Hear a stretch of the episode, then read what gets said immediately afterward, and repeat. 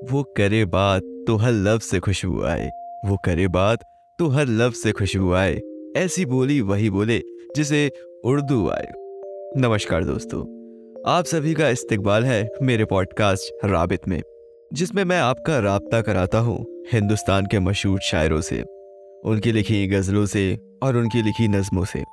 अगर आप उर्दू के आशिक हैं या नया नया शौक है शेर व शायरी का तो ज़रूर जुड़े मेरे साथ में। मैं मैं हूँ सिद्धांत। उम्मीद करता हूँ कि आपको ये पॉडकास्ट पसंद आएगा। तो फॉलो करिए। सिद्धांत सिद्धांत.